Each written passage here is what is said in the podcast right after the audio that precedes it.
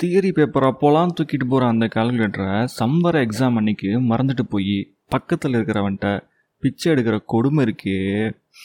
அதை அனுபவிச்சிருக்கீங்களா? நம்மளாம் நாலு பேருக்கு அந்த கல்சியை கொடுத்து தாங்க பழக்கம். அப்படி என்கிட்ட வாங்கிட்டு போய் செம் பாஸ் ஆன நண்பனோட தான் நேற்று கால் பண்ணான் ஓகே அவன்கிட்ட பேசினப்போ வந்த மலரும் நினைவுகளில் வந்த மேட்ரு தான் இது. சரி உங்களுக்கும் சொல்லிட்டு போவோம் அப்படின்னு வந்தேன்.